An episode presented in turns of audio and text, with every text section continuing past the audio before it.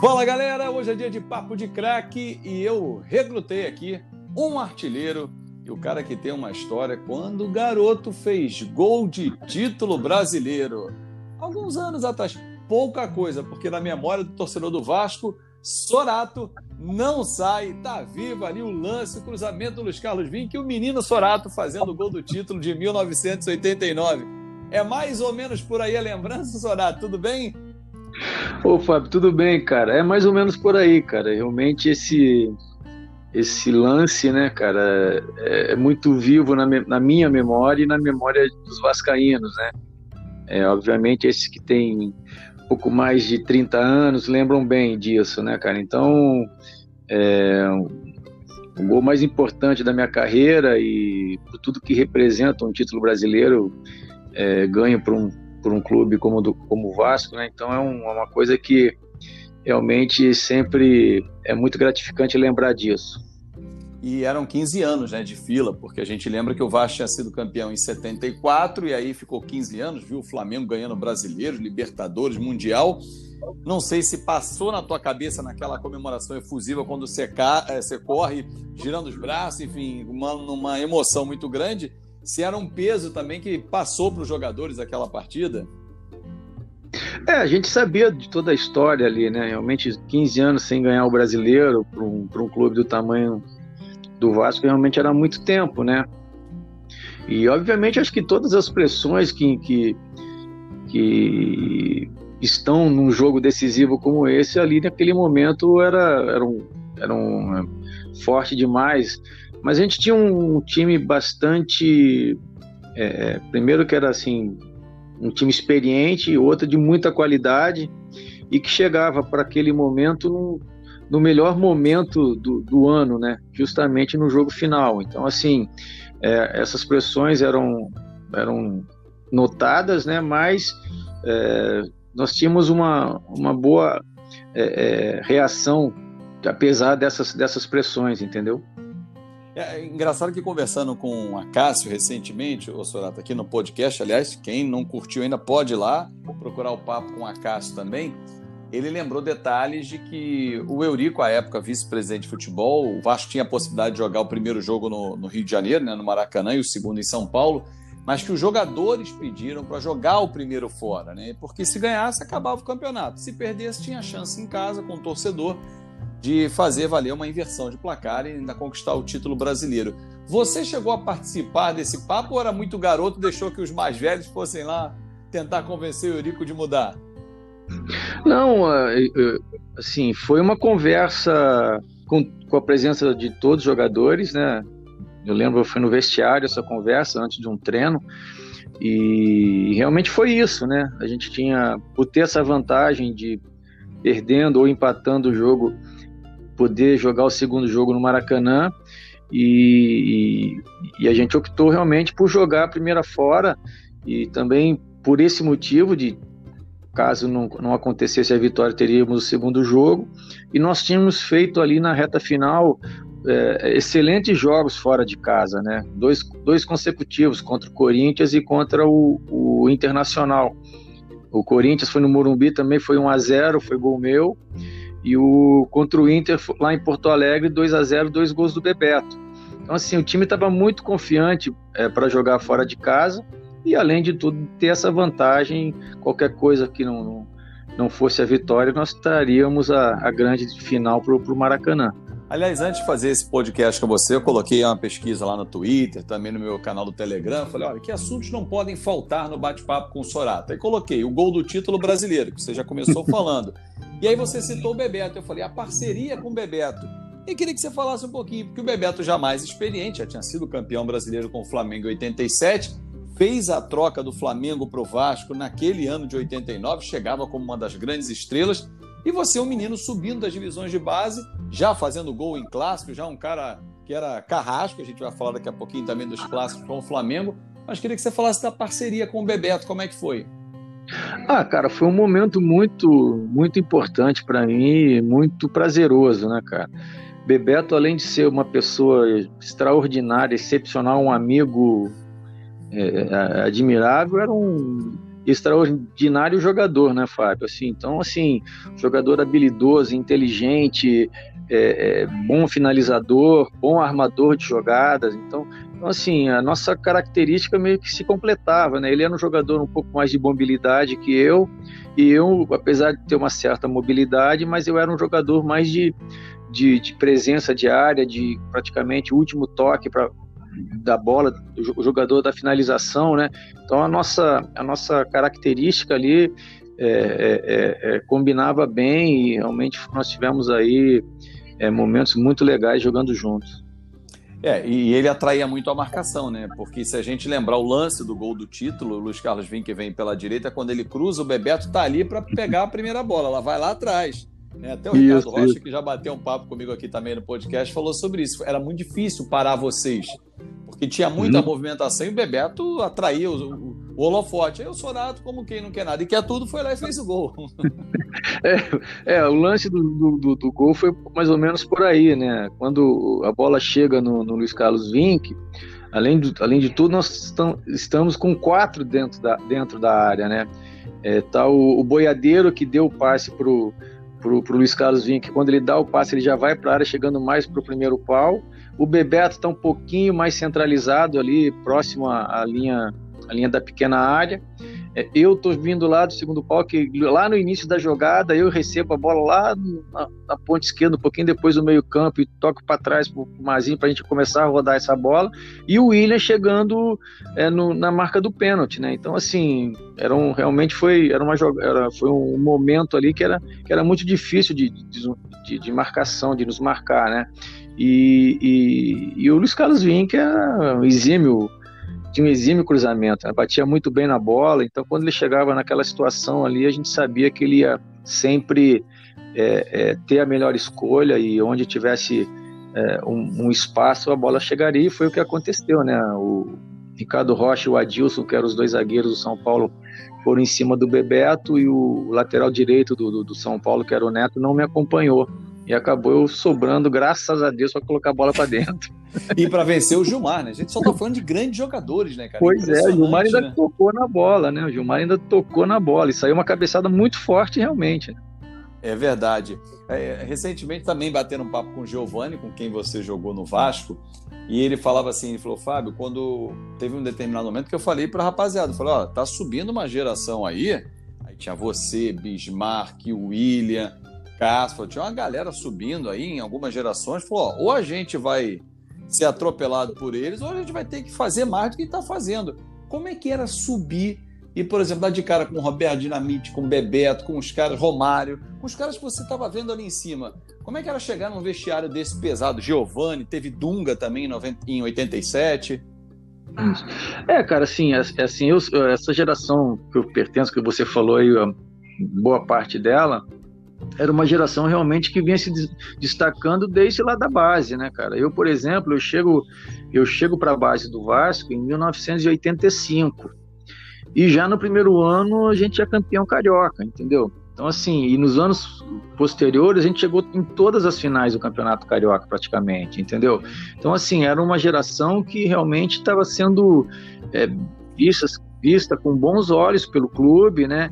E, e, assim, em treinamentos, já isso no sub-20 quanto, quanto os profissionais, a gente sempre fazia uns treinamentos é, difíceis, profissional impunha uma dificuldade muito grande, né? E realmente era o sonho chegar no profissional, né? Então, você viu essas referências, que esses nomes aí que eram, são, são, eram as nossas referências ali no clube, pra gente era era o sonho chegar ali e estar tá do lado deles, né? Então, assim, e por assim, a gente chegou e, e, e assim com uma força justamente por, por essa trajetória na base de jogar de chegar em finais de, vencer, de jogadores é, é, é, é ganhando títulos na base vencedores muitos jogadores é, é, com várias passagens de, pelas seleções de base então assim era um grupo que chegava assim com moral como se diz né e a gente foi muito bem recebido né pelos mais velhos né assim a gente tinha um grupo você falou Roberto, Romário, Giovanni, que, que, que me deu muita força, principalmente para o meu jogo de estreia ali. Ele pô, foi um dos que é, conversou com Lazzaroni na época, porque o Romário estava machucado e eu tinha uma característica mais próxima. E ele, uhum. pô, não bota o Sorato, que o Sorato tá bem. Ele diz até que foi ele que me escalou. Eu falei, pô, pô tu, tu, me escalou e ainda deu passe pro meu primeiro gol, pô. Caraca, e jogava demais, né? Meu, nossa, meu Deus do céu, cara. Aí tinha Cássio, tinha pô, Paulo Roberto, que era outro cara que acolhia os, os jovens vindo do, da base é, muito bem, Vivinho, pô, Mazinho, que era já, da base, já estava no profissional. Então, assim, a gente, a, gente, a gente chegou e logo é, ficamos à vontade por, por essa recepção desses jogadores, né? E eles, e foi o que o Giovanni, você falou que o Giovanni comentou contigo, é, eles viram que era, era uma geração de qualidade e que ia agregar muito para o time. Então, assim, a gente tinha, assim, a gente foi muito bem tratado por, por todo esse pessoal, cara. E aí, por exemplo, o Romário sai em 88, né? ele vai embora para o PSV, você começa a ter sequência, começa a fazer gols em clássico, né? como você falou, ah, fiz o meu primeiro num passe do Giovani. Como é que era marcar gol em clássicos e no Flamengo? Porque a torcida sempre lembra de momentos do Sorato, um carrasco do Flamengo. Pois é, Fábio, pois é. Cara, assim, é, a gente sabia que a, essa, dessa rivalidade desde, desde lá da base, né? De, principalmente contra, contra o Flamengo, né? E assim, acho que nem no, no, nos meus melhores sonhos eu imaginaria ter uma estreia como foi, fazendo dois gols no, nesse clássico, no, momento decisivo do Campeonato Carioca, né, cara? E aí depois, também quando a, a gente volta para iniciar o brasileiro, o primeiro jogo do campeonato é contra o Flamengo, a gente ganha de 1 a 0 foi outro gol meu. Então, assim, é, é um momento especial que, que, que Sim, esses clássicos são muito divulgados. A semana desses, desses clássicos é muito gostosa, né, cara? Assim, de, uhum. dessa, de toda de toda a preparação e até mesmo da repercussão que a própria imprensa é, é, é dá desse confronto, né? Então, assim, é um momento que você chega muito motivado, né? Cara, e quando você consegue fazer um gol num jogo como esse, realmente é uma explosão de alegria, uma e a gente ali na, naquele, nesses momentos que eu fiz esses gols lá na, próximo da minha estreia, era um momento que o, que o time estava muito bem, então assim, a gente a gente venceu a maioria desses jogos e, e a gente via a alegria do torcedor e isso era realmente muito contagiante, cara. Agora, depois do Vasco, Sorato, a gente vai olhar a tua carreira, você percorre o mundo, né? Você sai do Vasco, tem Palmeiras, tem Botafogo, tem Juventude, enfim, tem uma série de clubes. Se eu começar a enumerar aqui, a gente vai ficar até amanhã aqui, porque foram grandes clubes por onde o Sorato passou. Como é que foram essas experiências dentro e fora do país depois do Vasco? Como se você tivesse, ó, tirei a minha fralda, cresci, sou um adulto graças ao Vasco, mas eu vou ganhar o mundo. Como é que foi essa decisão também? É, cara, assim, foi, foi assim, foi, foi acontecendo, entendeu? Nossa vida, assim, obviamente você planejava jogar fora, tinha esse, essa, essa, esse desejo, entendeu? Mas assim, em, em uns momentos, é, logo assim, próximo da minha, logo depois que estreiei, depois de 89 também, ali, depois do gol, tive várias propostas, mas acabaram não não acontecendo de jogar fora e acabei indo mais experiente para a Hungria tal, fiquei uma temporada, foi, foi assim um momento é, não era um grande centro do futebol, né, mas foi uma experiência boa, acho que a vida é, é, é fora do país, apesar da Hungria ser um país pequeno, mas era uma vida muito legal, muito tranquila, obviamente tinha as dificuldades da língua, do frio, mas assim, foram experiências muito legais, entendeu? E também essas outras aqui pelo país, Palmeiras, é, Cruzeiro, é, Juventude, pô, aí voltei, joguei no Botafogo, joguei no Fluminense aqui, mais pro final da carreira também joguei no Bahia, que foi uma, uma outra experiência espetacular, que é uma, tem uma torcida é, maravilhosa também, depois isso foi 2006 no Bahia, 2007 joguei no, no Vitória, que a gente conseguiu acesso para a primeira divisão. Então, assim, foram, foram experiências é, bem legais. Aí, fora os clubes menores aqui do Rio, de tradição também, que é sempre uma experiência. É, os clubes do subúrbio, aqui o Madureira é um clube que, pô, que eu tenho o maior carinho, que, que é bem legal jogar. Então, assim, São Paulo, pô, eu joguei é, sempre uma experiência muito boa, cada, cada lugar, cada clube com uma característica, mas que, que acabou sendo bem gratificante para mim, cara. A gente está falando aqui, né, Sorato, década de 80, passou na década de 90, iniciamos o século 21 e você viu muitas transformações no futebol. Aí você pendurou as chuteiras, virou treinador, já teve essa oportunidade e hoje no teu mercado de trabalho você está acompanhando o que acontece no cenário do futebol carioca. Queria que você falasse um pouquinho da tua ligação, obviamente, com o Vasco, que é mais forte do que em relação a Botafogo e Fluminense, por toda a formação, gols que você citou agora aqui no podcast. Mas como é que você está vendo esse momento do Vasco nos últimos anos, de um crescimento que parece que vai, aí para, parece que vai, para. E aí observa um Flamengo disparado em relação ao Vasco, Fluminense, Botafogo. Como é que você, ex-jogador, treinador, um profissional da bola, enxerga essas diferenças hoje no Rio, Sorato? é, é, bem, eu vejo assim, é preocupante, né? É, existir uma diferença grande assim entre Flamengo e, e, os, os, principais rivais, né, cara? É, mas pelo outro lado, foi acho que o primeiro clube que se preocupou em, em, em ter um, em organizar o clube, é, mesmo sabendo que ia passar por momentos difíceis, é, foi foi mantido um planejamento, né, cara? Eu acho que esse é o caminho para os outros, entendeu? Obviamente que cada clube é, tem uma, uma, uma, uma, particularidade, obviamente que o mesmo tipo de gestão não vai servir para todos igual, mas eu acho que a saída para diminuir essa diferença, para que as coisas possam a voltar a serem mais equilibradas, sempre passa por, por melhorar a gestão, né, Fábio? Eu acho que é Acho que é por aí que, que, que, que, precisa esses clubes que estão tendo problemas, principalmente os grandes, o Vasco, o Botafogo, o Fluminense, né?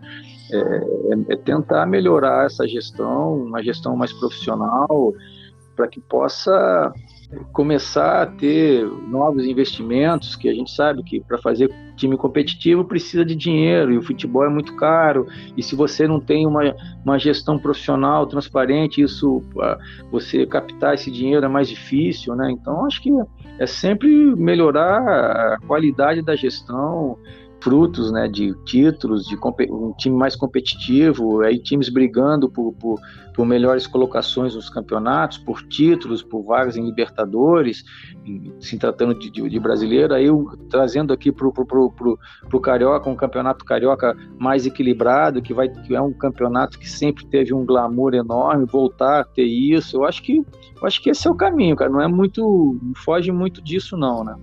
É, ou seja, não tem uma fórmula mágica, né? É você recorrer ao que já foi feito com uma forma é, mais transparente. E acho que acrescentaria isso tudo que você falou muito bem, Sorato, é olhar para a base. Porque lá no início do nosso papo eu falei de você, falei do William, falei do Bismarck, Mazinho, Romário, Giovanni, Roberto Dinamite, todos que vieram da base, por exemplo, do Vasco. Né? Flamengo, que foi sucesso no início da década de 80, um time formado em casa na década de 70 o maior ativo de um clube está ali, né? As joias bem trabalhadas na frente rendem frutos, né? Não, com certeza, com certeza. É, assim, hoje você vê, principalmente os grandes clubes do Rio e do, e, e do Brasil, investindo mais na base, né? Eu acho que é a saída para esses clubes que têm que têm problemas, né, que passam por dificuldades, né?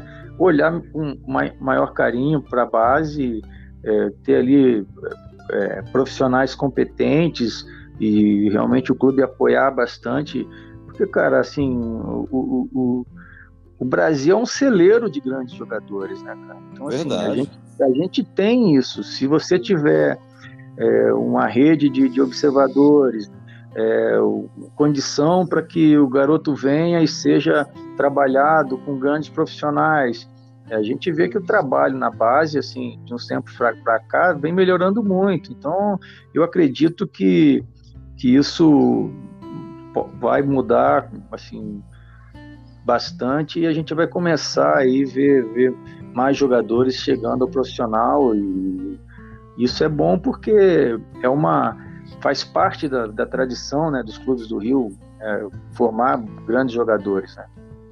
É, e formar grandes times e, na sequência, isso virar fruto, né? Virar receita, um ativo para os clubes. Sorato, foi bom demais, cara, bater esse papo contigo, relembrar grandes momentos. Tenho certeza que a galera que está curtindo vai compartilhar, vai espalhar para os amigos esse nosso papo aqui. E volto sempre. Pô, Fábio, foi um prazer, cara. Foi rapidinho, pô, o tempo voou, cara. Foi muito, muito prazeroso bater esse papo contigo, cara. Um abração aí, obrigado aí pela oportunidade e tamo junto, cara. Alguns, algumas coisas têm que ser feitas, né, para eh, cortar na própria carne, austeridade, isso claro. tudo. acho que isso tudo é, é faz parte de, de, tentar equilibrar as contas e começar a botar esses clubes num, num, num, num caminho de crescimento e num caminho que, que possa é, é render